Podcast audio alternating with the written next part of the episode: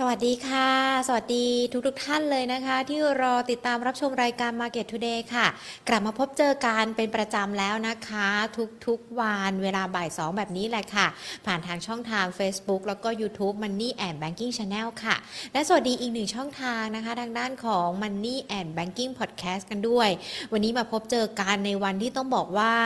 ตลาดหุ้นรวมไปถึงทั่วโลก สถานการณ์ทั่วโลกเลยนะคะจับตากันไป ในเรื่องของรัสเซียยูเครนนะคะ ที่ตอนนี้ดูเหมือนว่าทางด้านของรัสเซียเขาบุกยูเครนกันไปแล้ว แน่นอนพอมีประเด็นนี้นะคะ ก็เลยจะมีผลต่อในเรื่องของทิศทางตลาดหุ้น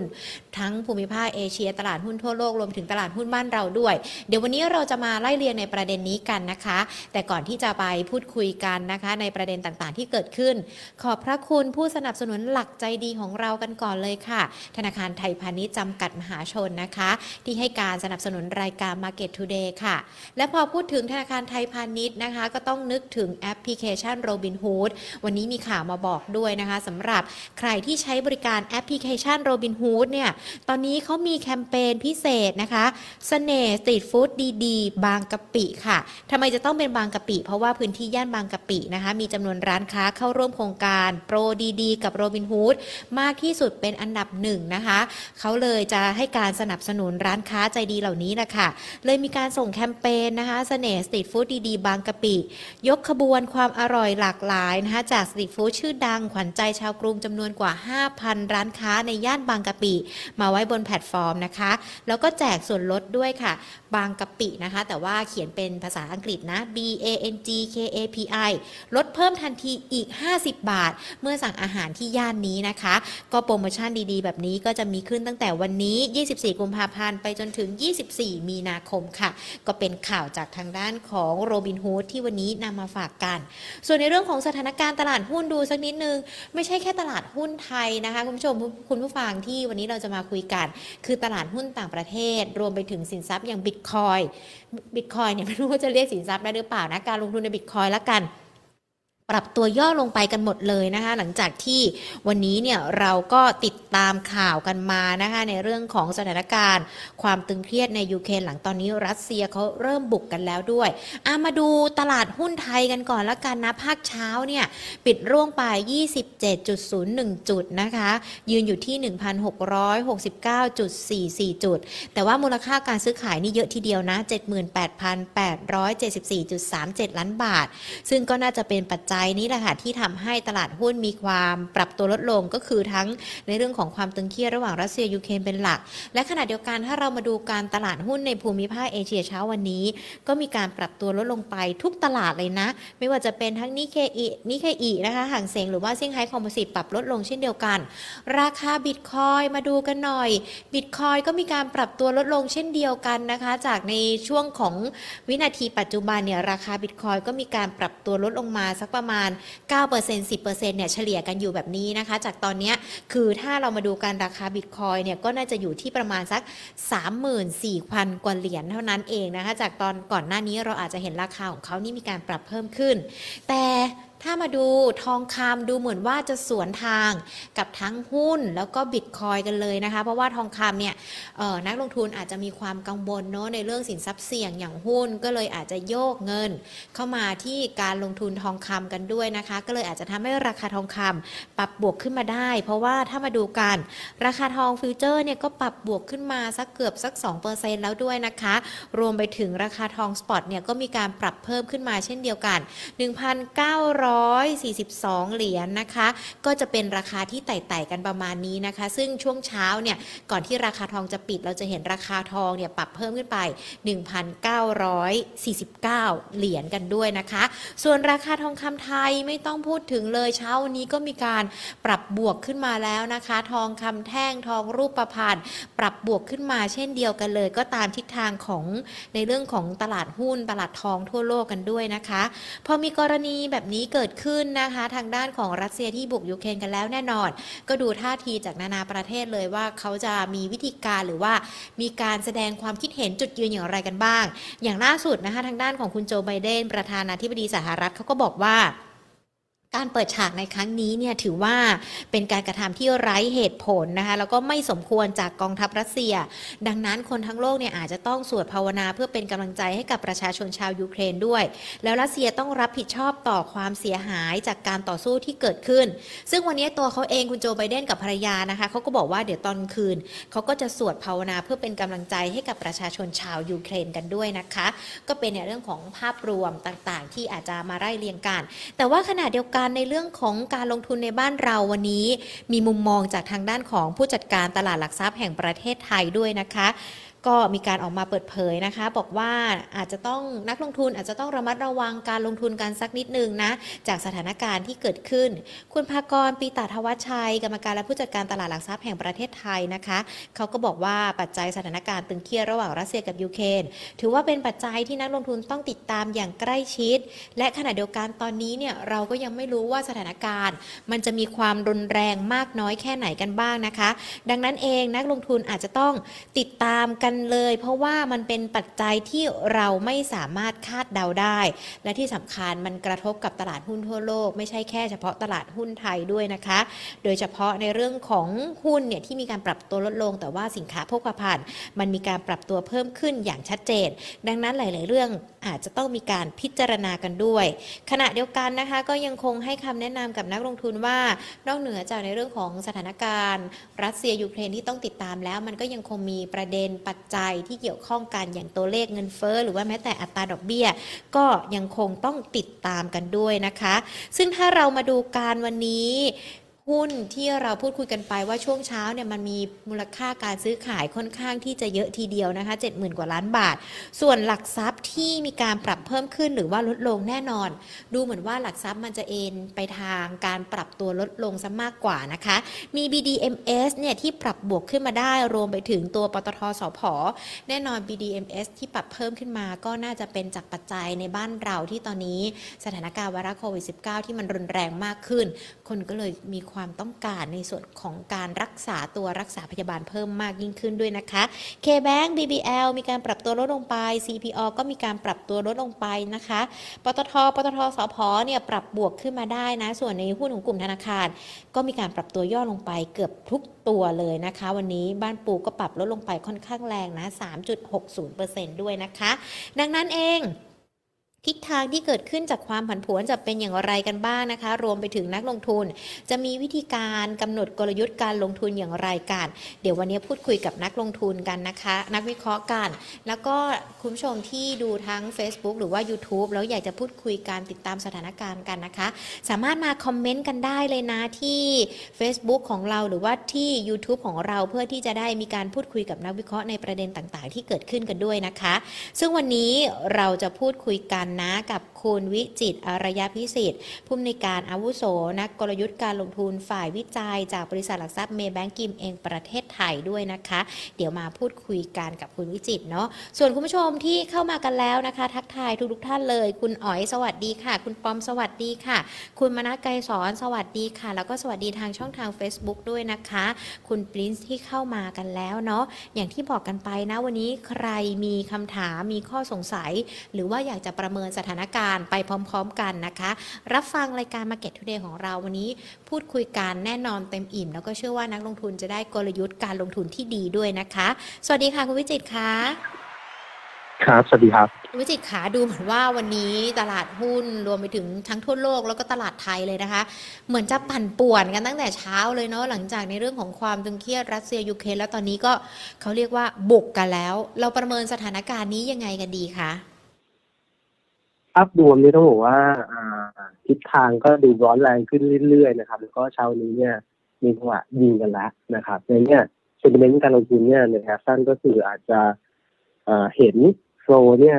หลบออกจากตลาดสินทรัพย์เสี่ยงต่อเนื่องนะครับ แล้วก็เข้าไปหลบในฝั่งของตัวตลาดสินทรัพย์ปลอดภัยนะครับถ้าเราไปดูเนี่ย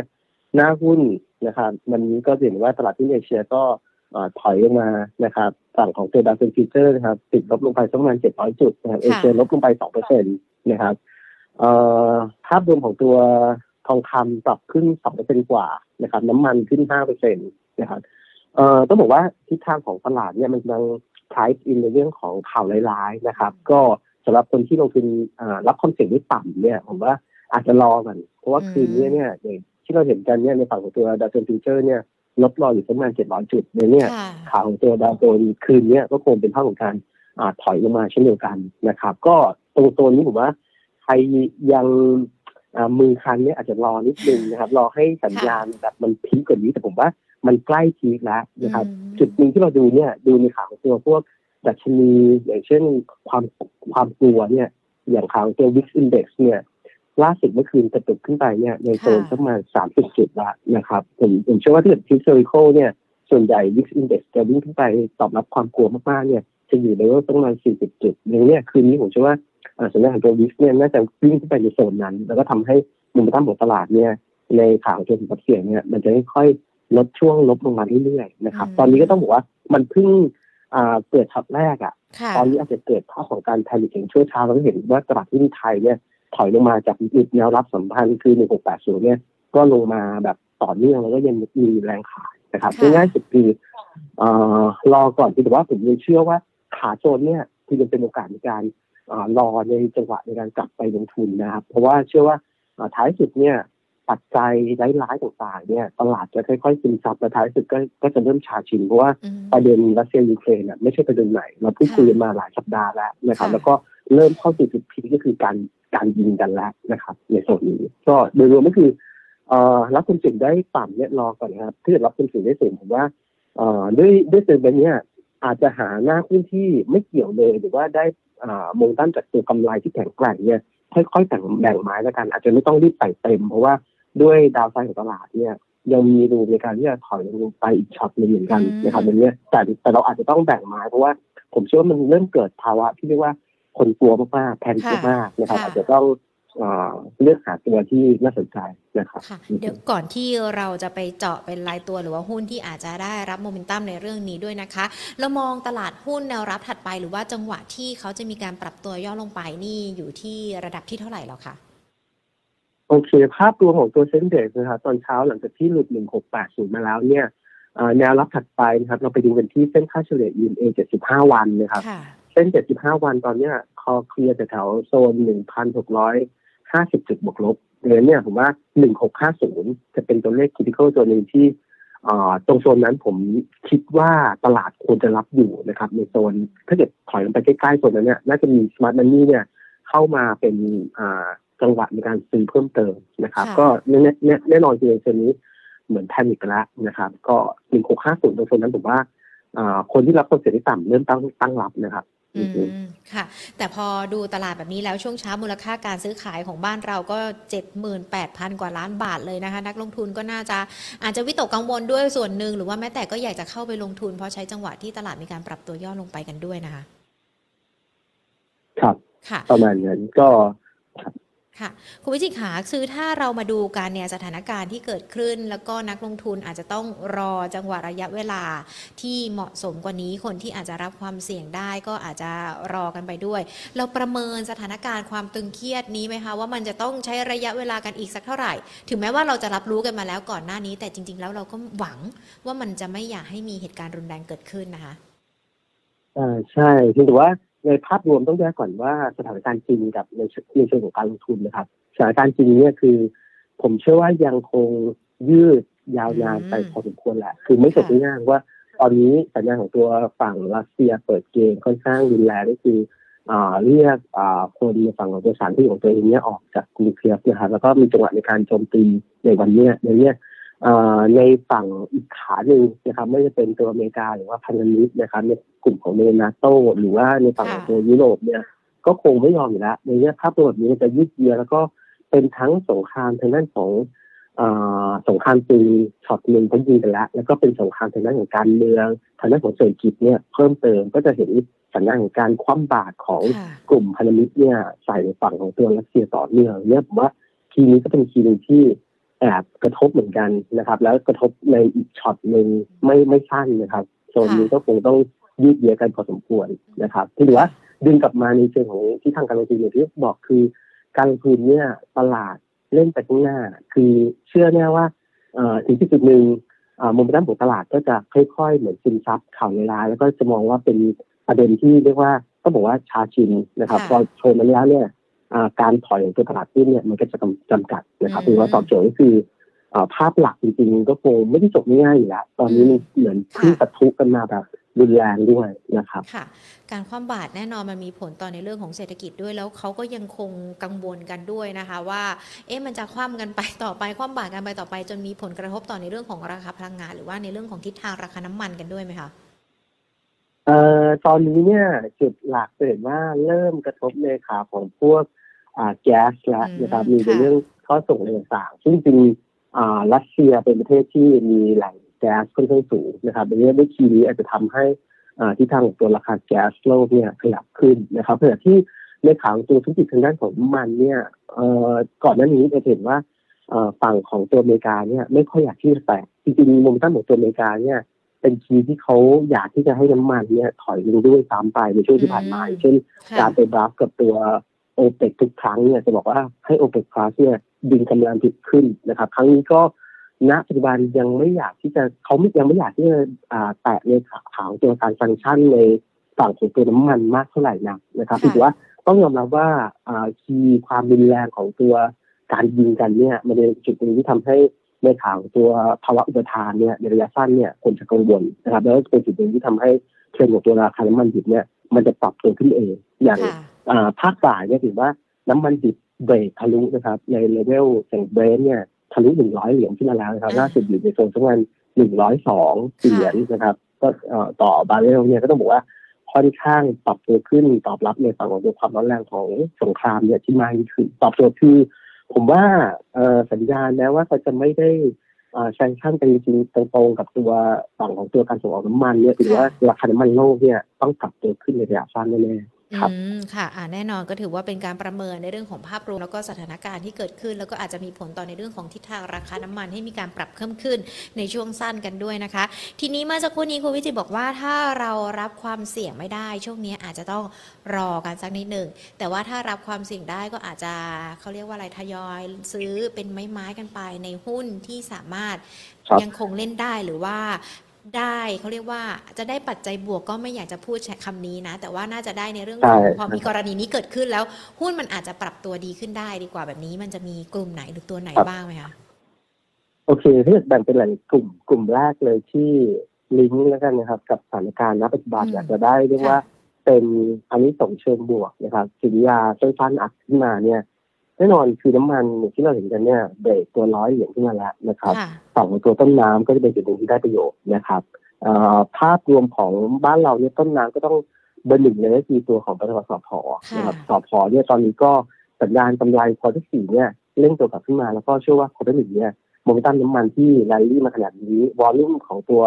เอ่อน้ำมันในช่วงควอที่หนึ่งก็ปรับตัวขึ้นด้วยเลยเนี่ยข่าวของตัวกำไรควอที่หนึ่งของสพเนี่ย ก็ควรจะเป็นภาพมาทั้ง P และ Q ก็คือปรับตัวขึ้นทั้งโมเมนตัมทั้งราคาแล้วก็ความอ่าปริมาณนะครับ ก็ทำให้ Q1 ผมเชื่อว่าจะขึ้นอ่า Q2 เยียเลยนะครับ ก็เป็นอีกทีหนึงที่อ่าเพิ่มแรงเก็งกำไรคือว่าต้องยอมรับนะครับว่าสัญญาณถ้าวันดีเป็นดีเนี่ย มันเกิดจังหวะที่เคลียร์กันได้ แล้วมันดึกก็จะมีจังหวะในการปรับฐานมาบ้างคือว่าอืมระยะสั้นพอที่จะเก็งรายได้เพราะว่าอ่าด้วยตัวของปตทสพเนี่ยยังไม่ได้ เรียกว่ายังไม่ได้เล่นกันรุนแรงมากในช่วงที่ผ่านมานะครับเพราะว่าอ่ามองกันในโซนแบบแนวต้านหนึ่งร้อยจะเพจะเบรกผ่านไม่ผ่านนะครับค่ะดังนั้นเนี่ยภาพรวมมันนี้ก็มีแรงเก็งรายเกิดขึ้นมา แนวต้านของสพเนี่ยอยู่โซนประมาณร้อยสามสิบห้าเป็นไฮเดิมที่เคยทำไว้นะครับ ในช่วงประมาณเดือนสองนะครับ ขณะที่อ่ากรอบของปัจจัยพื้นฐานเนี่ยอยู่ประมาณหนึ่งร้อยห้าสิบเจ็ดก็ยังพอมี room ในการเก็งกำไรสั้นๆในขานี้นะครับอันนี้ คือขาที่โดนอ่ารับประโยชน์เนี่ยตรงๆแล้วกันนะครับค่ะในช่วงของทางอ้อมทางอ้อมเนี่ยถ้าเราไปดูเนี่ยในกลุ่มของตัว healthcare นะครับอ่าหน้าหุ้นที่มันลิงก์จากตัว healthcare ที่ได้รับสัดส่วนของตัวอ่าลูกค้าที่เป็นทางด้านของ Middle East สูงๆเนี่ยอืมก็น่าจะเป็นจุดหนึ่งที่ได้ประโยชน์เช่นเดียวกันเพราะว่าค่ะด้วยเวลของอาทางด้านประเทศกลุ่มพวกนั้นอาจจะได้ประโยชน์ในฝั่งของตัวน้ำมันดิบที่ปรับตัวขึ้นนะครับ ในส่วนของตัวรายอ่าตัวเวลอะก็จะมากขึ้นนะครับค่ะบ้านเราที่ ดูโรงพยาบาลที่มีสัดส่วนของตัวอ่ารายได้จากผู้ป่วยต่างชาติที่เป็นอืมทางด้านของมิดเดิลอีสูงที่สุดเนี่ย70%นะครับอืมก็คือตัวของบำรุงราษฎร์นะครับอืมก็เป็นค่ะตัวหนึงที่อ่าน่าจะเพิ่มแรงกำไรหลังจากที่เมื่อวานเนี่ยประกาศในงบเคยได้สีออกมาดีกว่าที่ตลาดคาดนะครับ ก็เป็นอีกจุดหนึ่งที่ค่อยๆแลนลี่กลับขึ้นมาเหมือนกันสำหรับตัวบัมบิล่านะครับค่ะอีกตัวหนึ่งที่อาจจะเป็นโมเมนตัมของอ่า เซนติเมนต์นะครับ ก็คือเรื่องของตัวธุรกิจทางด้านของการเดินเรือนะครับ เพราะว่าอืมดินเวลามีค่ะสงครามเรือต่างๆเนี่ยด้วยเส้นทางการเดินเรือเนี่ยอาจจะมีการชิดนะครับ มีจังหวะในการวิ่งมากขึ้นนะครับในเชิงแบบนี้ก็เป็นจุดหนึ่งในการกระตุกในเรื่องของตัวอ่าค่าระวางเรือปรับตัวสูงขึ้นนะครับ ตอนนี้ต้องบอกว่า demand โลกจริงๆเศรษฐกิจโลกค่อยๆดึงกลับขึ้นมานะครับ เป็นโมเมนตัมที่ดีขึ้นขณะที่ supply เนี่ยเราจะดู เห็นว่าตัวการต่อเรือใหม่ๆเนี่ยยังวิ่งตามไม่เยอะไม่เยอะอย่างนั้นเนี่ยค่ะสัญญาณตอนนี้ก็คือต้องบอกว่า demand มากกว่า supply นะครับ ก็เป็นจุดหนึ่งที่ทำให้อ่าสัญอ่าตัวเลขของตัว BDI ค่าระวางเรือเนี่ยค่อยๆปรับตัวขึ้นตาม signal ด้วยหลังจากอ่าผ่านจุดจีเนี่ย BDI จะค่อยๆกระตุกกลับขึ้นมานะครับ ก็โซนนี้ก็ถือว่าดึงกลับขึ้นมาพอใช้ได้แล้วจากบัตทอมโซนสักประมาณพันสองนะครับ ตอนนี้ดึงขึ้นมาอยู่ในโซนสักประมาณสองพันจุด ถือว่ายังห่างไกลจากพีคที่เคยทำไว้ก่อนหนั้นนั้นไฮก่อนหนั้นนั้นอยู่ตั้งประมาณสักห้าหกพันจุดนะครับค่ะก็เอ่อวางไว้ตัวที่ proxy สำคัญที่สุดก็คือตัวของ PSL นะครับค่ะสามตัวนี้จะเป็นกลุ่มที่คนชอบเล่นกับตีมการลงทุน เล่นกับอืมในเรื่องของอาการเกิดความรุนแรงของตัวอ่าฝั่งสงครามระหว่างรัสเซียกับยูเครนเนี่ยอ่าหน้าหุ้นสามตัวเนี้ยผมเชื่อว่าได้ประโยชน์ค่ะนะครับอันนี้คือกลุ่มแรกค่ะคนที่เล่นอาชอบเล่นกับ theme play นะครับค่ะทีนี้ อะได้เลยค่ะกลุ่มกลุ่มที่สองเลยนะครับ กลุ่มที่สองเนี่ยกลับมามองในเชิงของแบบคนที่ไม่ได้สนใจมากกับอืมอ่า ปัจจัยภายนอกที่เข้ามาค่ะกระทบนะครับ แต่ค่ะมองเป็นภาพของรายอ่าตีมภาพใหญ่รวมถึงในเชิงของตัวหุ้นรายตัวเนี่ยผมว่ามันก็มีหน้าหุ้นที่โมเมนตัมของกำไรเนี่ยแข็งแกร่งแล้วก็ล้อกับในเชิงของตัวเศรษฐกิจไทยที่ค่อยๆดึงกลับขึ้นมาผมว่าหน้าหุ้นพวกนั้นเนี่ยก็เป็นส่วนหนึ่งที่ตอบโจทย์นะครับค่ะเช่นอ่าค้าปลีกค่ะ ค้าปลีกเนี่ยต้องบอกว่าเอ่อภาคการบริโภคของบ้านเราเนี่ยปีที่แล้วย่ำแย่ปีนี้เนี่ยสัญญาณดีขึ้นแล้วก็อย่างภาครัฐเนี่ยก็ต้องว่าเอ่อเอ่อสภาพัฒน์เนี่ยมีการ forecast ตัว consumption ปีเนี้ยจะโตค่ะตั้งประมาณสี่เปอร์เซ็นต์กว่าๆสอดคล้องกับมุมมองของเรานะครับนี้เนี่ยอืมภาพรวมดีผมเชื่อว่าเอ่อการบริโภคกลับมาที่ใหญ่อย่างของของหน้าหุ้นบริโภคเนี่ยก็น่าจะกลับมาด้วยนะครับก็วางไว้ที่ตัว CPO ค่ะ CPO นี่แลกกลับมานานปีแล้วย่ำแย่เลยกำไรอืม quarter ที่สี่เนี่ย ยังไม่ประกาศนะครับ แต่กำไรผมเชื่อว่าจะทะลุหมื่นล้าน key หลักเนี่ย ด้วยกำไร core หลักอยู่สักประมาณพันสองพันล้านนะครับ แล้วก็เสริมด้วยกำไรพิเศษเข้ามาเนี่ย เป็นตัวหนึ่งที่กำไรรอบนี้เจอ report มาค่อนข้างเป็นตัวแบบถล่มทลายทีแต่ว่าถ้าเกิดเราดู core หลักเนี่ยผมเชื่อว่ามันจะมีพัฒนาการเชิงบวกมากขึ้นตั้งแต่ปลายปี quarter ที่สี่แล้วก็ไล่เรียงปีนี้นะครับเห็นว่าสัญญาณพวกเศรษฐกิจบ้านเราดีขึ้นแล้วมีมาตรการต่างๆของภาครัฐเข้ามากระตุ้นเพิ่มนะครับ แล้วก็ ภาพรวมของนักท่องเที่ยวต่างๆเนี่ยแม้ว่าจะไม่กลับไปเร็ว แต่ผมว่าค่อยๆดึงกลับขึ้นมาคงไม่แย่ไปกว่านี้ ก็เป็นค่ะทีหนึ่งที่เอ่อสามารถที่จะเลือกหาตัวของเอ่อหน้าที่แบบเนี้ยได้อยู่นะครับเป็น earning play สำหรับตัว CPO นะครับค่ะตัวที่สองของ earning play เนี่ยผมวางไว้ที่ JMT นะครับ หน้าขึ้น JMT คือเป็นหน้าขึ้นที่เรียกว่ากำไรง่ายๆครับ เกินถ้าทำเอาทำไฮเมื่อกี้เนี่ยค่ะอ่าเพิ่งประกาศ รีพอร์ตกำไรออกมาเลยนะครับ ก็ค่ะอยู่โซนประมาณ 477 ล้านบาทนะครับทำนิวไฮนะครับ แล้วก็ดีกว่าที่ตลาดคาดไว้สักประมาณ 15-20%ด้วย ตลาดมองสักประมาณ 400ต้นต้นๆนะครับ ออกมา 400 กลางกลางๆปลายๆนะครับ ถือว่าดี แล้วก็ผมเชื่อว่าปีนี้เจนทียังคงเดินหน้าได้ต่อในกำไรอยู่ในโซนสักประมาณโกลดเนี่ยอีกสักประมาณอ่า60%ได้ ที่หลักๆเกิดจากอะไร เกิดจากการที่เขาเพิ่มทุนไปแล้วในปลายปีที่แล้วนะครับ ได้เงินมาหมื่นล้านนะครับ แล้วก็ เตรียมเอาเงินนี้เนี่ยมาต่อยอดในการซื้อหนี้ต่างๆ เนี่ยในปีนี้นะครับ ซึ่งตอนนี้ต้องต้องต้องบอกว่าสัญญาณของตัวหนี้ NPL เนี่ยสูงมากนะครับ ก็เป็นอีกทีหนึ่งที่ตอบโจทย์ว่าเขามีเงินเนี่ยสามารถที่จะไปซื้อพวกนั้นได้ ขณะที่ในข่าวของการเก็บเนี่ยต้องบอกว่าเป็นทีเป็นหน้าหุ้นในกลุ่มของตัวบริษัทสินทรัพย์ AMC เนี่ยที่เก่งที่สุดแล้วค่ะดูจากที่เป็นโคในการเก็บหนี้ต่างๆของเขาดังนั้นเนี่ยการต่อยอดด้วยมีเงินซื้อแล้วก็เก็บหนี้เก่งเนี่ย ผมเชื่อว่าโมเมนตัมเนี้ยมันมันสามารถเดินหน้าได้ต่อนะครับ แล้วก็ด้วยคีย์เสริมๆเนี่ยเช่นกลางปี การที่ยังวิ่งเข้าไปติดเซ c ิตี้เนี่ยผมว่าไม่ยากดูตอนนี้คือเอ่อมาติดแคปสูงขนาดนี้สามารถที่จะเข้าไปได้ง่าย แล้วก็ liquidity เนี่ยค่อนข้างอ่าพร้อมครบครบตามคุณสมบัติในเรื่องการปีเข้าแน่ๆสำหรับเกิดเอ็นทีกองทุนที่ขายในช่วงก่อนหน้านี้ขายในความเสี่ยงจากการเฉลี่ยหุ้นอ่า growth stock เข้าไปสู่หุ้น value stock เนี่ยผมว่า กองทุนต้องเริ่มกลับมามองมากขึ้นแล้วนะครับตีการลงทุนเนี่ยอ่าสัญญาณของตัวกำไรเนี่ยมันจะเป็นตีหลักที่ทำให้หน้าหุ้นเนี่ย สามารถที่จะยืนอยู่ได้เจนทีอืมระวางไว้ที่ 80 บาทนะครับยังมีรูมในการที่จะวิ่งต่อได้นะครับ ในในภาพรวมของเอ็มวีเคงานนะครับ สุดท้ายขอตัวสุดท้ายคือหน้าหุ้นที่เล่นกับกำไรเหมือนกันนะครับ อยู่ในกลุ่มของตัวลิสติ้งเหมือนกันนะครับ ผมวางไว้ที่ตัวของ ECL นะครับ ก็ ตัวนี้เป็นตัวหนึ่งที่เป็นหน้าที่ขนาดเล็กนะครับแต่ปีนี้มีสัญญาณของการทำกำไรแม้ว่าตลาดจะค่อนข้างอ่าปีปีหกสี่นะครับปีหกสี่ถือว่าตลาดค่อนข้างเศรษฐกิจยังไม่ได้ยังไม่ได้กลับมาแรง แต่ในฝั่งของตัวกำไรเก้าเดือนของ ECL เนี่ยสามารถทำได้ถึงหนึ่งร้อยี่สิบล้านบาทนะครับถือว่าแค่เก้าเดือนเกือบจะทำ historical high ของเขาที่เคยทำไว้เนี่ยในโซนประมาณร้อยสี่สิบร้อยห้าสิบล้านนะครับสิบสองเดือนดังนี้ง่ายๆเลยควอเตอร์สี่เนี่ยผมเชื่อว่า โมเมนตัมยังคงเดินหน้าต่ออย่างแข็งแกร่งนะครับดังนี้การติดปีของอฝั่งของ ECL เนี่ยน่าจะติดปีทำ historical กำไรสูงสุดเป็นตัวการของเขาได้นะครับ ก็เป็นแรงส่งที่ตอบโจทย์ทั้งฝั่งของตัวขอสินเชื่อที่ค่อนข้างสวยงามนะครับเติบโตต่อการคอนโทรล NPL ที่ที่ได้ค่อนข้างดีนะครับ แล้วก็ผมเชื่อว่าการต่อยอดธุรกิจใหม่ๆเนี่ยในปีนี้น่าจะได้เห็นเพิ่มเติมอย่างนี้คีย์นี้เป็นคีย์ที่ น่าสนใจกับการเล่นหน้าหุ้นที่ n v s d อย่าง ECL นะครับ ค่ะ ก็เราจะแบ่งแบ่งการลงทุนเป็นเป็นสองกลุ่มและการสำหรับหุ้นที่อาจจะได้รับอันนี้สงปัจจัยเชิงบวกจากสถานการณ์ที่เกิดขึ้นในขณะนี้ กับอีกหนึ่งหุ้นก็น่าจะเป็นดูจากปัจจัยภายในเป็นหลักนั่นแหละไม่ได้อิงกับสถานการณ์ต่างๆ แล้วถ้าขณะเดียวกันล่ะคะมันมีหุ้นที่เราอาจจะต้องระมัดระวัง หรือว่าอุตสาหกรรมที่ต้องระมัดระวังสำหรับสถานการณ์ รัสเซียยูเครนที่เกิดขึ้นกันด้วยไหมคะ เพราะว่าเรามองเชิงบวกกันไปแล้ว เราอาจจะมามองหุ้นที่จะต้องระมัดระวังกันด้วยอะค่ะในในภาพรวมนี่ต้องบอกว่า ถ้าที่ทางของตัวพลังงานเนี่ยทั้งแก๊สทั้งฝั่งของตัวน้ำมันเนี่ย เป็นภาพของการกระตุกขึ้นแล้วก็ยืนนะครับมือตั้งแบบนี้ใครก็ตามที่ใช้วัตถุดิบนะครับ เป็นเป็นต้นทุนเนี่ยพวกนี้อาจจะเป็นจุดหนึ่งที่เจ็บนิดหนึ่งนะครับ ก็ที่เราไปดูเนี่ยหน้าหุ้นที่ใช้แก๊สสูงเนี่ยอย่างบ้านเราก็คือโรงไฟฟ้านะครับประเภท STP นะครับ ที่ลิงก์กับฝั่งตัวนิคมอุตสาหกรรมต่างๆนะครับ ก็ อาจจะเป็นตัวหนึ่งที่ค่อนข้างเจ็บถ้าเกิดสัญญาของตัวราคาแก๊สอยู่ในโซนสูงมากบ้านเราตัวที่ลิงก์กับตัวโลฟ้าประเภท SCP เยอะๆเนี่ยจะเห็นอย่างเช่น ตัวบีครีมตัว GDC นะครับคู่นี้เป็นคู่ที่มีโลฟ้าประเภท SCP เยอะนะครับ ก็เป็นทีหนึ่งที่อาจจะต้อง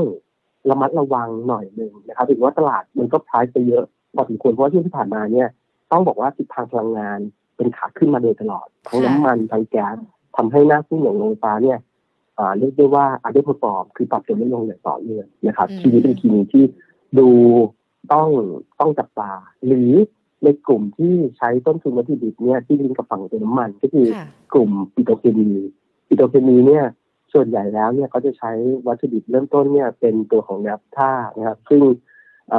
ลิงก์ราคาเนี่ยจะลิงก์ราคาใกล้เคียงกับตัวฝั่งของน้ำมัน น้ำมันดิบขึ้นเนี่ย ราคาเนื้อผ้าก็จะปรับตัวขึ้นนะครับขณะที่ถ้าราคาขายเนี่ย คือ by-product ต่างๆเนี่ยมันขยับขึ้นไม่ได้เนี่ย margin ก็จะแคบลงนะครับอย่างนี้ด้วย key พวกนี้อาจจะเป็น key ที่คงต้องจับตานิดนึงในกลุ่มของตัวปิโตรเคมีนะครับท้ายสุดฝั่งของตัว transport แน่นอนคล้ายๆกันครับ transport ก็ขนส่งต่างๆเนี่ยใช้ฝั่งภาพรวมของตัวน้ำมันเป็นแรงขับเคลื่อนค่อนข้างเยอะดังนี้คีย์พวกนี้เป็นคีย์หนึ่งที่คงต้อง จับตานะครับค่ะระมัดระวังนะครับมีทั้งหุ้นที่ต้องระมัดระวังกันด้วย แล้วก็หุ้นที่ได้อันนี้ส่งเชิงบวกจากสถานการณ์รัสเซียยูเครนกันด้วย ตอนนี้ประเด็นการลงทุนของเราให้น้ำหนักเรื่องนี้เรื่องเดียวเลยหรือเปล่าคะหรือว่านักลงทุนเขายังคงจับตาในเรื่องอื่น ๆ กันด้วย ทั้งปัจจัยนอกประเทศแล้วก็ในประเทศอะค่ะครับผมปัจจัยตอนนี้คือเบอร์หนึ่งต้องบอกว่าต้องยกให้รัสเซียยูเครนนะครับ ช็อตเบอร์สองใกล้ๆมาเนี่ยก็คือเรื่องของโค้งสุดท้ายของตัวงบนะครับเพราะว่าตอนนี้เนี่ยหน้าหุ้นงบ report เนี่ยเป็นสิ่งสิ้นไปอ่าสิ้นเดือนเนี่ยค่อนข้างเยอะมากอาจจะเป็นจุดหนึ่งที่ทำให้อ่าหน้าหุ้นสลับมาเต็มรายหรือว่าหน้าหุ้นที่อมข่าวดีคืองบดีๆเนี่ยอาจจะเพียงพอที่จะพยุงยืนยืนอยู่ได้นะครับ อันนี้คือปัจจัยที่สองขณะที่ปัจจัยที่สามเนี่ยแน่นอนในช่วงของเดือนมีนาคมนะครับกลางเดือนเนี่ยจะมีจังหวะในการประชุม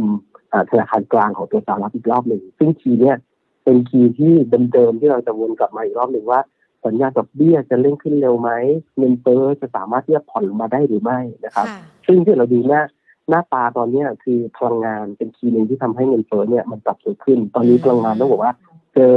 สัญญาณของตัวความสึกหแรลายงด้านของตัวฝั่งค่ะฝั่งของหนักจริงอืมๆในฝั่งของตัวรัสเซียยูเครนทำให้ทิศทางพลังงานเนี่ยมันยังคงปรับตัวสูงขึ้นในเนี่ยการตอบโจทย์คืออ่าภาพรวมของอ่า เงินเฟ้อเนี่ยที่รวมทิศทางของตัวพลังงานด้วยเนี่ยคงไม่ลงนะครับถือว่าอืมถ้าเกิดเงินเฟ้อหลักค่ะเนี่ยที่ตัดพวกพลังงานต่างๆทิ้งไปเนี่ยโอเค อาจจะได้อานิสงส์ที่เศรษฐกิจโลกเนี่ยมีจังหวะชะงักไปนิดนึงนะครับ จากภาวะความรุนแรงระหว่างประเทศเนี่ยกลับเข้ามาในนี้เนี่ยก็ต้องตอบโจทย์ว่าก่อนหน้านั้นเนี่ยตลาดกำลังคิดว่าเอ่อ มีประเด็นพวกนี้เข้ามาอ่าฝั่งของตัวเอ่อการฟื้นตัวของเศรษฐกิจโลกเนี่ยมันอยากอาจจะเบาลงเงินเฟ้ออาจจะเบาลงนะครับแต่ตอนเนี้ยกลับเริ่มต้นที่ไม่ใช่แล้วนะครับค่ะก็เป็นอีกทีหนึงที่เป็นต้องจับตาว่าอ่าการเร่งขึ้นอัตราดอกเบี้ยในการประชุม meeting รอบหน้าคือกลางเดือนมีนาคมเนี่ยเป็นทีหนึ่งที่เดี๋ยวผมเชื่อว่าต้นเดือนมีนาเนี่ยหนึ่งถึงสองสัปดาห์แรกเนี่ยก็เดี๋ยวมากลับมา concern กันอีกรอบหนึ่งว่ารอบนี้ขึ้นแน่ๆแหละเพียงแต่ว่าจะขึ้นอ่า 0.25เปอร์เซ็นหรือว่า 0.5เปอร์เซ็นใช้ยาแรงไปเลย นะครับค่ะอืมคือดูกว่าจะเข้ามีนา ก็เชื่อว่าในเรื่องของสถานการณ์รัสเซียยูเครนอาจจะคลี่คลายกว่านี้เนาะ ตลาดหุ้นก็น่าจะพอที่จะถูถูไทยๆกันไปได้ แต่ว่าก็ต้องมาเจอในเรื่องของมีนาที่จะมีการประชุมของเฟดกันด้วย ก็อาจจะต้องให้นักลงทุนมาดูกันอีกสักรอบหนึ่งด้วยนะคะ ว่าทิศทางจะเป็นอย่างไรกันบ้างนะคะ เมื่อสักครู่นี้เราพูดคุยกันก็มีทั้งปัจจัยรัสเซียยูเครนที่เรายังคงต้องติดตามการประกาศงบรวมไปถึงในเรื่องของเฟดด้วยนะคะ มีทั้งหุ้นที่เข้าไปลงทุนได้แล้วก็หุ้นที่อาจจะต้องระมัดระวัง ซึ่งก็ครอบคลุมในเรื่องของประเด็นที่เราจะคุยกันว่า ในเรื่องของการหาหุ้นดี เสริมพอร์ตแกร่งเนี่ยท่ามกลางสถานการณ์ความผันผวนต่างๆ จะต้องมีตัวไหนบ้างนะคะ คุณวิจิตรคะถ้าอย่างนั้นเดี๋ยวอาจจะขอสอบถามคุณคุณผู้ชมนะคะเขามีคำถามมาในไลฟ์ของเราทั้ง YouTube แล้วก็ Facebook ค่อนข้างที่จะเยอะทีเดียวนะคะ ในวันนี้เชื่อว่าหลาย ๆ คนก็มีความกังวลกับสถานการณ์นี้ด้วยเดี๋ยวหยิบยกคำถามมาแล้วจะให้คุณวิจิตรช่วยตอบคำถามให้กับนักลงทุนด้วยนะคะ มีคุณลูกเกดค่ะ สอบถามมาอยากสอบถามตัว TU ค่ะ ทุน 20 บาท 10 สตางค์ถือได้ไหมคะ ทุนเข้ากับราคาปิดช่วงเช้าวันนี้เลย ภาพรวมจริงๆมุมตั้งของ TU เนี่ย momentum quarter สี่กลับมาได้ดีนะครับ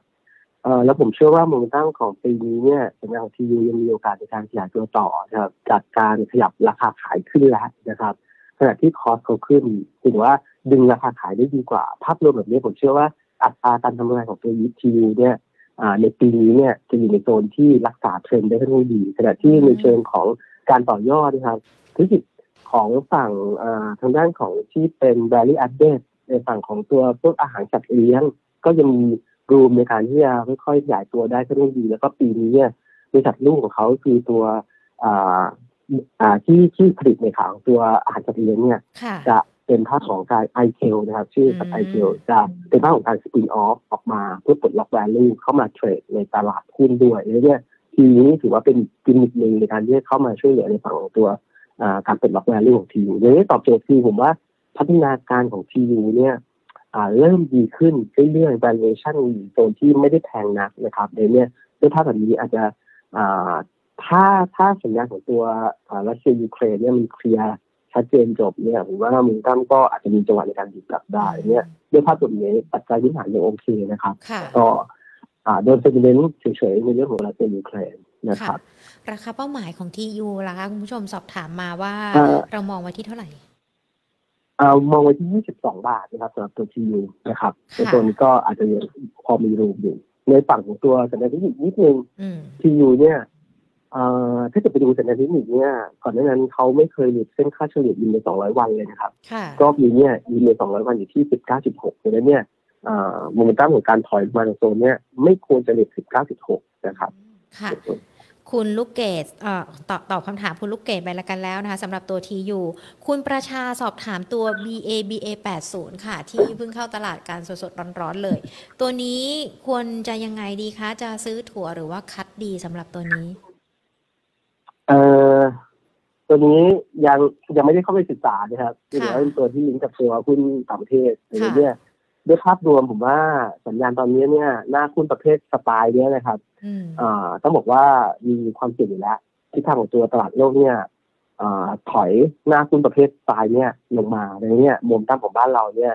อ่าก็เป็นคล้ายๆกันนะครับสัญญาณของการถอยลงเนี่ยก็เป็นไปได้นะครับในเนี้ยอืมด้วยภาพแบบนี้ที่เข้ามาเทรดใหม่ด้วยในเนี้ย ยังไม่แนะนำนะครับในตัวนี้ครับค่ะ อาจจะต้องดูแล้วก็ใช้ระยะเวลาสักนิดนึงเนาะในการพิจารณากันก่อนด้วยนะคะ คุณทีสอบถามเคแบงค่ะ ย่อลงมาแล้วแนวรับมองยังไง ควรแบ่งขายหรือว่าถือดีคะ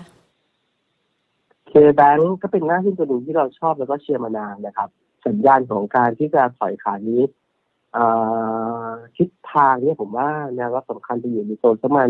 หนึ่งร้อยห้าสิบแปดบาทนะครับ เป็นแนวรับประมาณ เส้นยืนเอยี่สิบห้าวัน ขณะที่ปัจจัยพื้นฐานของเคแบงเนี่ยผมว่าค่อนข้างดีนะครับปีนี้เป็นภาพของการโกรธต่อ valuation อยู่ในโซนสักประมาณ price to book value 0.7 ไม่ได้สูงมากอืมเกินไปนะครับคีย์หลักอยู่แค่ว่าเป็นหน้าหุ้นใหญ่ที่พอตลาดเซลล์เนี่ยอ่าแล้วเป็นหน้าหุ้นที่นำตลาดขึ้นมาในรอบนี้นะครับ ก็อาจจะมีค่ะจังหวะในการปรับฐานบ้างนะครับ ก็ค่ะสำหรับคนที่อ่ามีต้นทุนสูงหรือว่า รอถั่วในโซนประมาณร้อยห้าแปดนะครับอืมอือหือยังเป็นหน้าหุ้นที่ผมว่าแข็งแกร่งกับอ่าตัวสินเชื่อเดือนล่าสุดก็ถือว่าเป็นอันดับต้นๆของตัวแบงก์แบงก์พาณิชย์ของบ้านเรา บ้านเราเนี่ยที่สินเชื่อเดือนล่าสุดที่ปรับตัวขึ้นดีๆเนี่ยมี KKP กับ KBank อืมนะครับค่ะก็ยังถืเลยเนี่ยว่าปัจจัยที่หนักผมว่าโอเคเป็นการลงทุนใช้ได้อยู่แล้วยิ่งค่ะถ้าเกิดมีนาคม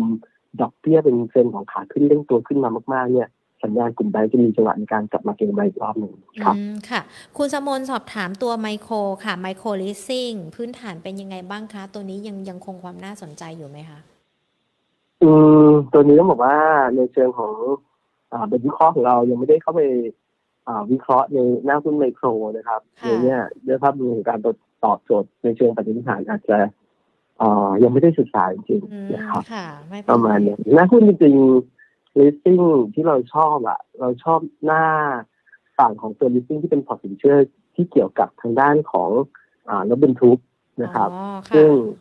ซึ่งคีย์หลักเนี่ยที่เราชอบมากสุดในกลุ่มของ leasing เราวางไว้ที่ ASK นะครับค่ะสัญญาณของตัวกำไรค่อนข้างแข็งแกร่งเติบโตง่ายๆ30-35เปอร์เซ็นต่ อปีนะครับ ค่ะ มีคุณผู้ชมสอบถามมาเมื่อสักครู่นี้นะคะ ตัว GPSC เนี่ยที่เราบอกว่าอาจจะต้องใช้ความระมัดระวังในการลงทุนกันสักนิดหนึ่ง แต่ว่าทั้ง Facebook แล้วก็ YouTube ที่คุณผู้ชมสอบถามมานะคะ เขายังคงอยากได้แนวรับแนวต้านหรือว่าช่วงนี้ระมัดระวังแต่ว่าในอนาคตก็จะกลับมาลงทุนได้ใช่ไหมคะอ่าต้องบอกก่อนว่าภาพรวมของตัว GDP เนี่ยหน้าหุ้นเนี่ยอ่าเป็นเรือธงของ กลุ่มปตททางด้านของโรงไฟฟ้าอยู่แล้ว ถือว่าอืมพื้นฐานโอเคนะครับ พื้นฐานดีนะสำหรับค่ะตัว GSC ถือว่าด้วยโมเมนตัมของตัวการลงทุนต่างๆมันต้องใช้เวลานะครับเป็นการลงทุนก่อนหน้านั้นที่ตลาดแรงที่ขึ้นไปขาดีสำหรับตัว GSC เนี่ยคือเล่นประเด็นในเรื่องของตัว EV นะครับอืมต้องบอกว่าบ้านเรา EV พูดถึง EV ปุ๊บเนี่ยธีมของหุ้นเนี่ยอ่าหน้าหุ้นเด้งขึ้นมาอยู่ไม่กี่ตัว ค่ะ GSC เป็นหนึ่งในนั้นแน่นอนนะครับหนึ่งในสามแน่นอนสำหรับตัวหน้าหุ้น EV ถือว่ากว่าจะเดินหน้าเข้าสู่อ่าธุรกิจทางด้านของโฮมเบเชียของ EV จริงๆเนี่ยมันใช้เวลาเทคทางประมาณสองถึงสามปีอะอืมกว่าจะเห็นในเชิงของแบบรายได้ที่กลับมาแบบค่ะเนี้ยสำคัญมากๆนะครับ ตอนนี้อยู่ในเฟสของการลงทุนในเนี้ยตอบโจทย์ระยะกลางยาว GSC ดีแน่ถือว่าภาพระยะสั้นอย่างที่บอกว่าอ่าสัญญาณที่ผ่านมาเนี่ย GSC เนี่ย มีจังหวะในการอ่าชัดดาวน์ไปอันแพนชัดดาวน์ไปทำให้กำไรเนี่ยแผ่วพอสมควรนะครับ แล้วก็อย่างที่บอกว่าปีการลงทุนเนี่ย GSC มีขาลงไฟฟ้าที่เป็นประเภท SPP สูงอย่างเงี้ยค่ะถ้าเทนแก๊สเนี่ยยังคงวิ่งตัวปรับตัวขึ้นเนี่ย ในขณะที่ราคาขายนะครับ ยังไม่ยังไม่ได้ปรับตัวฝั่งของตัว FT ราคาค่า FT ขึ้นเร็วๆเนี่ย สัญญาณแบบนี้ก็จะจะเกิดภาวะที่เรียกว่าอัตราการทำกำไรในช่วงระยะสั้นเนี่ยอืมันจะแคบลงนะครับค่ะอย่างนี้ยด้วยโมเมนตัมแบบนี้ จะเป็นเป็นมิเชลลบก่อนนะครับวันนี้ก็ต้องบอกว่า CVC ในเชิงของกราฟเทคนิคก็ซุ่มเสี่ยงทีเดียวคือถอยหลุดลงมาจนพยายามที่จะลงมาเทสที่โลเก่าที่เคยทำไว้ในโซนสักประมาณเดือนธันวาคมนะครับโลอยู่โซนประมาณ72.5นะครับค่ะถ้าเกิดหลุด72.5นี่ก็บอกว่าเอ่อสัญญาณเทคนิค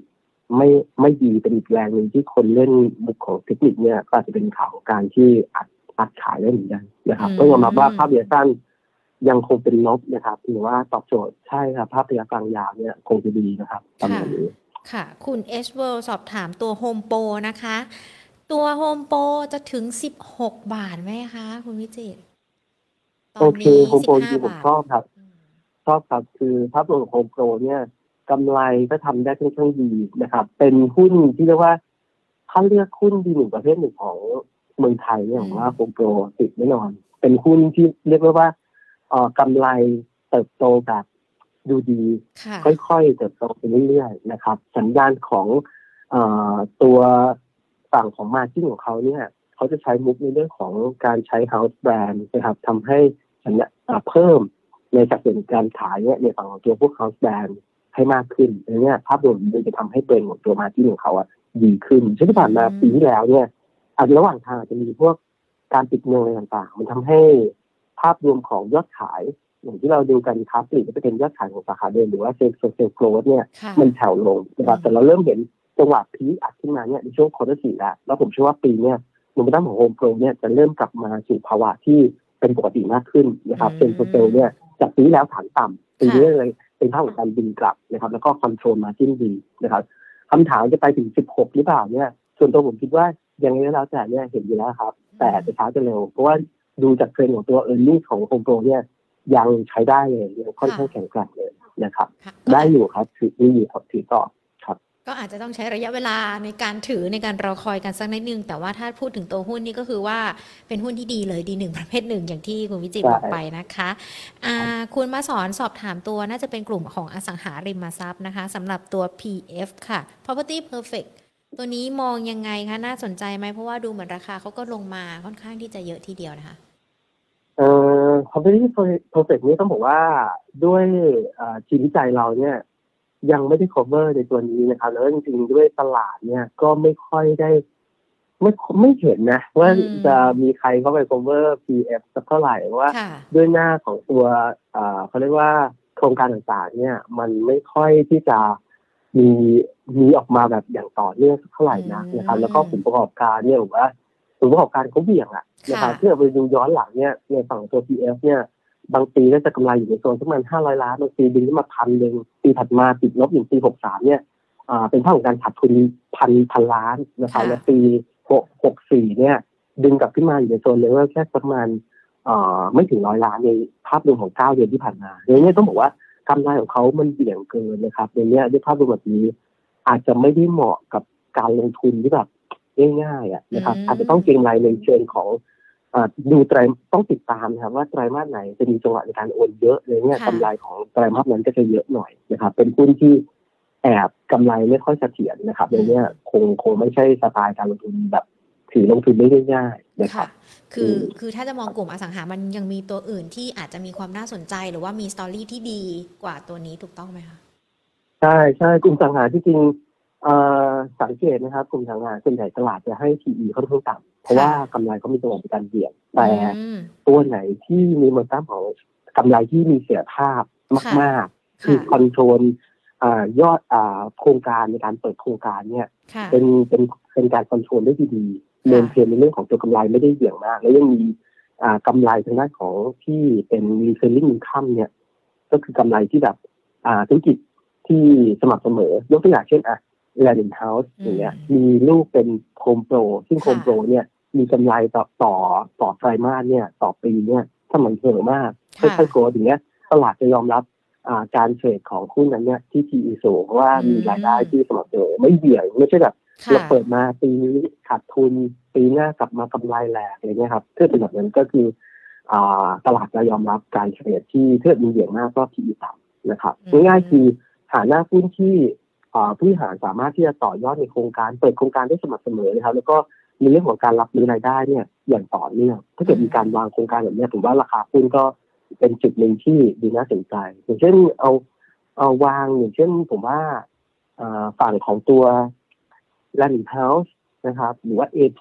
อย่างเงี้ยเป็นทีมหนึ่งที่ตอบโจทย์ชัดเจนครับอืมที่เป็นหน้าหุ้นอสังหาที่ค่อนข้างดีปันผลก็อยู่ในเลเวลที่ค่อนข้างสูงด้วย ค่ะคุณวิจิตรค่ะคำถามค่อนข้างที่จะหลากหลายทีเดียวนะคะ หญิงขออนุญาตอีกสัก 3 ตัวแล้วกันนะคะสำหรับคุณผู้ชมที่สอบถามมา คุณนัทกิตตาสอบถามตัว AOT ค่ะ มองตัวนี้ยังไงกันบ้างคะ ตอบรับการเปิดเมืองต้อนรับนักท่องเที่ยวกันหรือยัง โอเค ALT เนี่ยต้องต้องแยกสองประเภท คือแยกของ e a r n i n g กับการลงทุนนะครับค่ะ เอ่อภาพรวมของกำไรของ ALT เนี่ยต้องทนในเรื่องของกำไรออกมาที่ไม่ได้เด่น อาจจะออกมาเป็นภาพของการขาดทุนไปเรื่อยๆอะแล้วก็ ขาดทุนน้อยลงเรื่อยๆนะครับค่ะเพราะอย่างที่เราเห็นกันเนี่ยนักลงทุนต่างชาติเนี่ยอ่านักท่องเที่ยวต่างชาติเนี่ยคงไม่ได้รีบาวด์กลับขึ้นมาเร็วๆนะครับอ่าใช้เวลาอีกสักประมาณสองปีกว่าจะกลับไปเลเวล 40 ล้านคนเหมือนเดิมนะครับ แต่ในขาของการลงทุนเนี่ย ผมเชื่อว่า AT คัดเป็นหุ้นดีเด่นประเภทหนึ่งคล้ายๆกับฝั่งของตัวพวกโคมโปร CPO เลย เพราะว่าค่ภาพรวมเนี่ยต้องบอกว่าธุรกิจโมโนโพลีนะครับ ยังไงก็แล้วแต่เนี่ยด้วยภาวะที่ทุกอย่างกลับมาเป็นภาวะปกติ สัญญาณของตัว AT เนี่ยก็รับเต็มๆนะครับเป็นหน้าด่านของตัวการท่องเที่ยวของบ้านเราอย่างเงี้ยอืมคนลงทุนระยะกลางยาวหาจังหวะนะครับในการซื้อ LT เพื่อเพื่อสะสมนะครับผมว่าเลเวลที่เหมาะสมของการลงทุน LT เนี่ยแถวๆเวสักงาน 60 เนี่ยตั้งรับได้ หรือว่าในส่วนของกำไรเนี่ยต้องยอมรับนะครับว่ามันจะขาดทุนแล้วขาดทุนต่อแหละเพียงแต่ว่าขาดทุนน้อยลงเรื่อยๆนะครับกำไรยังไม่ได้แบบกลับมาเหมือนภาวะก่อนโควิดนะครับอืมอือแต่ราคาหุ้นผมว่ามันจะไม่ลงเยอะ แต่ค่ะแก่งตัวในกรอบก่อนรอจังหวะตรงโซน60ถ้าคนเล่นเกมไรผมว่าอ่าใกล้ๆ60ซื้อนะครับไป60ไปปลายๆอะขายได้เล่นรอบนะครับถือว่าคนลงทุนเนี่ยค่อยๆแบ่งไม้แล้วก็แถวๆ60เนี่ยค่อยๆแบ่งไม้ซื้อนะครับอืมค่ะอือฮึดูเหมืมัอนนอาจจะไม่ไม่วิ่งไปไกลไม่หวือหวาเร็วนะคค่ะรับถือว่า เป็นหุ้นดีที่สะสมได้ถือว่าถือได้ครับค่ะก็คือสะสมก็ได้แหละสำหรับใครที่อยากจะถือกลางถือยาวรอการฟื้นตัวอีกสัก 2 ปีสำหรับในเรื่องของการท่องเที่ยวหรือว่าจะเก่งกันในช่วงสั้น แต่ก็ต้องดูกรอบราคาที่เราพูดคุยกันด้วยนะคะ คุณช็อกโกแลตสอบถามตัวมิ้นท์ค่ะ แนวโน้มดีไหมคะสำหรับตัวนี้ที่นี้ผมชอบนะสำหรับค่ะตัวหน้าหุ้นที่เป็นโรงโรงแรมอ่าที่ที่ตลาดเล่นกัน MINT CENTEL เอราวัณเนี่ยผมว่ามิ้นดูดีสุดนะครับฝั่งของมิ้นเนี่ยจริงๆภาพรวมของต่างประเทศเนี่ยอ่า สัดส่วนค่อนข้างเยอะทั้งฝั่งของตัวยุโรปแล้วก็มาลดีฟซึ่งโมเมนตัมของการ rebound กลับของโรงแรมในโซนนั้นเนี่ยกลับมาค่อนข้างดีนะครับขณะที่มิ้นเนี่ยมีการ diversify ไปธุรกิจทางด้านของตัวอาหารด้วยที่ถือว่าอ่าภาพระยะสั้นเนี่ยเทรนด์ของตัว cost วัตถุดิบของตัวอาหารมีปรับตัวขึ้นทำให้ขาเนี่ยยังไม่ได้เป็นแรงเสริมนะครับเกี่ยวกับดู overall เนี่ย ผมว่ามิ้นท์คล้ายๆเอทีคืออ่าย่อเนี่ยหาจังหวะในการสะสมค่ะเป็นหุ้นที่ กำไรอาจจะไม่ได้รีบดึงกลับขึ้นมาแรงๆนะครับ แต่มุมตั้งของทุกอย่างมันจะค่อยๆดีขึ้นเรื่อยๆผมว่ามิ้นท์โซนบวกลบสามสิบตั้งรับได้ครับ ค่ะ SCGP ล่ะคะ น่าสนใจไหมคะตัวนี้ อ่าโอเค ตัวนี้ผมว่าเป็นอีกตัวหนึ่งที่ใช้ได้น่าสนใจครับ อืม ภาพรวมเนี่ยอ่าไตรมาสสามไตรมาสสี่ช่วงที่ปีที่ผ่านมาเนี่ย อาจจะเป็นจุดหนึ่งที่ ต้นทุนวัตถุอ่าวัตถุดิบของเขาคือเศษกระดาษเนี่ยค่ะค่อนข้างสูงเลยเนี่ยก็ทำให้มาที่ของเขาเนี่ยมันแคบลงขณะที่ไตรมาสหนึ่งเนี่ยถ้าที่เราเช็คเนี่ยเอ่อ supply เศษกระดาษออกมามากขึ้น ก็ทำให้ตัวราคาเศษกระดาษเนี่ยเริ่มปรับตัวลดลงขณะที่เขามีจังหวะในการต่อรองนะครับ กับฝั่งตัว buyer อ่าลูกค้าเนี่ยในการที่จะขึ้นราคาขายขึ้นมาอีกนิดนึงเลยเนี่ย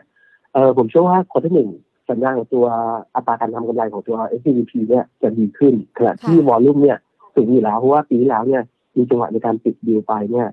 เทสเทส M&P เนี่ย merger and partner เนี่ยห้าดีลเลยเนี่ยอืมการรับรู้เต็มปีของตัวห้าดีลในปีเนี้ยก็ทำให้กำไรของปีเนี้ยถือว่าเป็นภาพของการกระโดดขึ้นได้อยู่แล้วนะครับในเนี้ยอ่า SCGP เป็นหน้าหุ้นที่ชอบนะครับ ในโซนแถวๆ60บาทใกล้ๆเนี่ยผมว่าตั้งรับนะครับ แล้วก็ถือลงทุนนิดนึงปีนี้เป็น น่าจะเป็นยังเป็นปีที่ดีสำหรับตัว SCGP ในการฟื้นตัวต่อครับ ค่ะ ขอทิ้งท้ายที่คำถามคุณไกรรัตน์นะคะ ตัว TOP น่าสนใจไหมคะสำหรับตัวนี้ เอ่อ TOP เนี่ย ถ้าเอาแค่ธุรกิจน่าสนใจที่แต่ว่าณปัจจุบันเนี่ยอ่า TOP มีประเด็นหนึ่งประเด็นที่แอบทำให้ราคาหุ้นไม่ไปก็คือในเรื่องของการไฟแนนซ์เงินเพื่อลงทุนในธุรกิจอื่นๆนะครับ ตอนนี้ต้องบอกว่าถ้าดูนักข่าวเนี่ย TOP จะมีจังหวะในการเพิ่มทุนอยู่แต่ว่า ด้วยราคาต่างๆเนี่ยยังไม่ได้ประกาศออกมา มันก็กลายเป็นว่า พอหุ้นอะไรก็ตามเนี่ยมีจังหวะที่ต้องรบกวนผู้ถือหุ้นนะครับอืมเป็นคีย์หนึ่งที่ทำให้ราคาหุ้นมันอาจจะ underperform นะครับ ก็ตอบโจทย์คือผมว่ารอให้ความชัดเจนของตัวราคาเพิ่มทุนทุกอย่างเนี่ย มันออกมาก่อน ราคาหุ้นเนี่ยมันจะเริ่มที่จะ price แล้วก็มีถ้าเกิดเพิ่มทุนไม่ได้ต่ำเกินไปนักเนี่ย หลังจากนั้นเนี่ยราคาหุ้นมันจะสไปค์ขึ้นมา ยกตัวอย่างถ้าเกิดใครจำมันได้เนี่ยค่ะเกิด GPC เลยอีก นะครับคค่ะล้ายๆกัน พอมีโมเมนตัมของตัวเพิ่มทุนเนี่ยจะงงๆแต่พอรู้อืมราคาปุ๊บเนี่ยแล้วราคาไม่ได้ diff เขาจากตลาด ดูจากราคาครับถ้าเกิดราคาเพิ่มทุนไม่ได้ต่ำกว่าตลาดมากเนี่ยสัญญาณของการไล่ราคาจะมีเริ่มมีขึ้น ก็คือเหมือนปลดล็อกความกังวลตอนนี้ใครว่าราคาหุ้นของ TOP ก็ยังไปไหนไม่ได้นะครับค่ะขณะที่ธุรกิจธุรกิจหลักเนี่ยเชิงของตัวโรงกลั่นต้องบอกว่าสัญญาณดีมากนะครับโรงกลั่นเนี่ยดู by-product ทั้งแก๊สโซลีนดีเซลหรือว่าในข่าวตัวเจ็ตเนี่ยอืม ปรับตัวขึ้นหมดนะครับค่ะก็เป็นอีกทีหนึงที่ต้องบอกว่าสเปรดดีหรือว่าด้วยปัจจัยของเขาอยู่ติดอยู่แค่เรื่องเพิ่มทุนนี่แหละค่ะนะครับประมาณนี้คุณวิจิตรค่ะดูเหมือนว่าเราจะเลิกกันไม่ได้ง่าย ๆนะคะ มีคุณผู้ชมน่าจะได้กำไรแล้วกับตัวนี้ แต่ว่าอยากจะสอบถามว่าเป็นจุดขายหรือยังนะตัว Stark อะค่ะ4บาท 46 สตางค์ราคาขึ้นมาแล้วเป็นจุดขายหรือยังคะสำหรับตัวนี้ ตัวตัวหนึ่งนะครับ ตัว Stark ค่ะ Stark Corporation Stark ใช่ไหมครับโอเค STARK เนี่ย ทิศทางของกำไรดูดีเลยนะครับ ออกมาดีขึ้นเรื่อยๆ ผมว่ามุมตั้มของคุณตัวนี้น่าสนใจนะอืมเอ่อทำที่อ่าฝั่งของตัว STARK ก็คือทำเกี่ยวกับตัวสายไฟนะครับค่ะก็เป็นอะไรที่มันลิงก์กับตัวพวกโรงไฟฟ้าสายไฟผมว่ามันเป็น key ที่เรียกว่าสามารถที่จะอ่าเติบโตได้อย่าง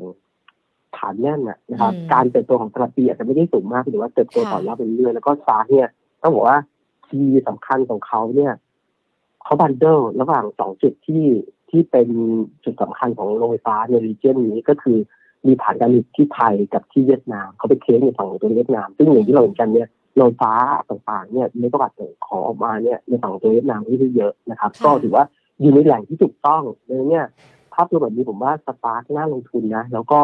เอ่อธีมถัดไปของ STARK เนี่ยก็คือเดินหน้าเข้าสู่ธุรกิจ EV นะครับ ก็คือ support ในฝั่งของตัวการลงทุนสายไฟเนี่ยให้กับ ในเรื่องของการเล่นอ่าข่าวตัว EV มากขึ้นนะครับค่ะก็ถือว่าเป็นตัวหนึ่งที่ผมว่าได้อยู่ครับถือต่อครับถือต่อได้นะสำหรับถือต่อตัวก่อนนะ อ่าได้เลยค่ะวันนี้ครับพูดคุยการครบถ้วนทุกประเด็นเลยนะคะ แล้วก็ตอบคำถามทุกๆท่านเลยที่ติดตามรับชมกันทั้ง YouTube แล้วก็ Facebook Live ของเราด้วยนะคะ ขอบพระคุณคุณวิจิตรมากๆเลยนะคะ แล้วเดี๋ยวโอกาสหน้าพูดคุยกับ Market Today ใหม่นะคะได้ครับค่ะสวัสดีค่ะ วันนี้พูดคุยกันกับคุณวิจิตอารยาพิสิทธิ์นะคะผู้อำนวยการอาวุโสนักกลยุทธ์การลงทุนฝ่ายวิจัยจากเมย์แบงก์กิมเอ็งประเทศไทย พูดคุยกันเลยนะคะว่าเราจะคัดหุ้นตัวไหนกันบ้าง ที่จะเอามาเสริมพอร์ตของเราได้ท่ามกลางสถานการณ์ความผันผวนที่เกิดขึ้น อันดับหนึ่งรัสเซียยูเครนแน่นอนนักลงทุนยังคงให้น้ำหนักนะคะ อันดับที่ 2 ยังคงติดตามในเรื่องของงบด้วย แล้วก็อันดับที่ 3 ก็คือในเรื่องของผลการประชุมเฟดมีปัจจัยต่างๆ เข้ามา แต่เราก็ยังมีโอกาสมีจังหวะที่จะคัดหุ้นดีๆนะคะเข้ามาในพอร์ตของเราได้ ดังนั้นคุณผู้ชมที่ฟังกันไม่ทันนะว่าคุณวิจิตแนะนำหุ้นอะไรกันบ้างแบ่งออกเป็น 2 กลุ่ม 2 ชุดนะคะ ติดตามฟังย้อนหลังกันได้ทั้งทาง Facebook แล้วก็ YouTube ของเรานะคะ Money and Banking Channel ค่ะ แล้วก็ตอบคำถามทุกๆท่านเลยนะคะ ที่วันนี้เข้ามาพูดคุยกัน ทักทายกันสักหน่อยใครยังอยู่นะคะ ทั้ง Facebook แล้วก็ YouTube นะคะ มาเริ่มกันที่ Facebook กันก่อนเลย สวัสดีทุกๆท่านเลยนะคะ คุณธงชัย คุณไก่ข้าวมันไก่ คุณชินาสานะคะคุณนัท นัดกิตตาอ่า คุณแมมมอวันนะคะ คุณแหม่มนะ คุณแหม่มอรวรรณอ่าหญิงอ่านถูกแล้ว แล้วก็สวัสดีท่านอื่น ๆ กันด้วยนะคะ คุณบรรเจิดที่เข้ามาพูดคุยกัน แล้วก็สอบถามกันมาด้วยนะคะ คุณชินาสาก็มาสักครู่นี้นะคะ ที่คุณวิจิตแนะนำกันไปตัวสตาร์กนะ ก็ลองเอาไปประกอบคำตัดสินใจกันดูก็ได้นะคะ ว่าจะเป็นอย่างไรแต่ดูเหมือนทิศทางแนวโน้มหุ้นตัวนี้ก็น่าจะปรับตัวดีขึ้นนะคะ สวัสดีทุกๆทางเลยนะคะ ทุกๆช่องทางกันเลยทางด้านของ YouTube นะคะ ใครยังอยู่ทักทายกันนะคะ คุณอ๋อยสวัสดีค่ะ คุณปอม คุณมนัทไกรสอน คุณเอสเวอร์ คุณลูกเกด คุณประชา คุณที คุณสมนนะคะ คุณเจนนี่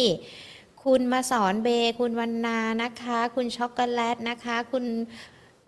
ไกรรัตน์นะคะ คุณโอลาน คุณโลนี คุณกิจชัยนะคะ สวัสดีทุกๆคนที่เข้ามาติดตามกันด้วยนะคะ แล้วก็ทุกคอมเมนต์ที่เข้ามาเลยเนาะ บางคอมเมนต์นี่อาจจะไม่ได้อ่านนะ อ่านทุกคอมเมนต์แหละ แต่ว่าอาจจะไม่ได้พูดขึ้นมานะ ว่ามีใครเข้ามาพูดคุยอะไรกันบ้างนะคะ ขอบพระคุณทุกๆ คนเลยสำหรับการรับชม แล้วก็ติดตามรายการ Market Today ของเรากันเป็นประจำนะคะ มาพบเจอการแบบนี้แหละค่ะบ่ายสองนะคะ เพื่อที่จะพูดคุยกับนักวิเคราะห์ประเมินสถานการณ์การลงทุนที่เกิดขึ้น ทั้งในปัจจุบันแล้วก็ในอนาคตนะว่าจะมีอะไรกันบ้างที่จะมามีผลกระทบต่อในเรื่องของการลงทุนนะคะ แต่หากใครอยากจะย้อนอดีตกันไปว่า ในช่วง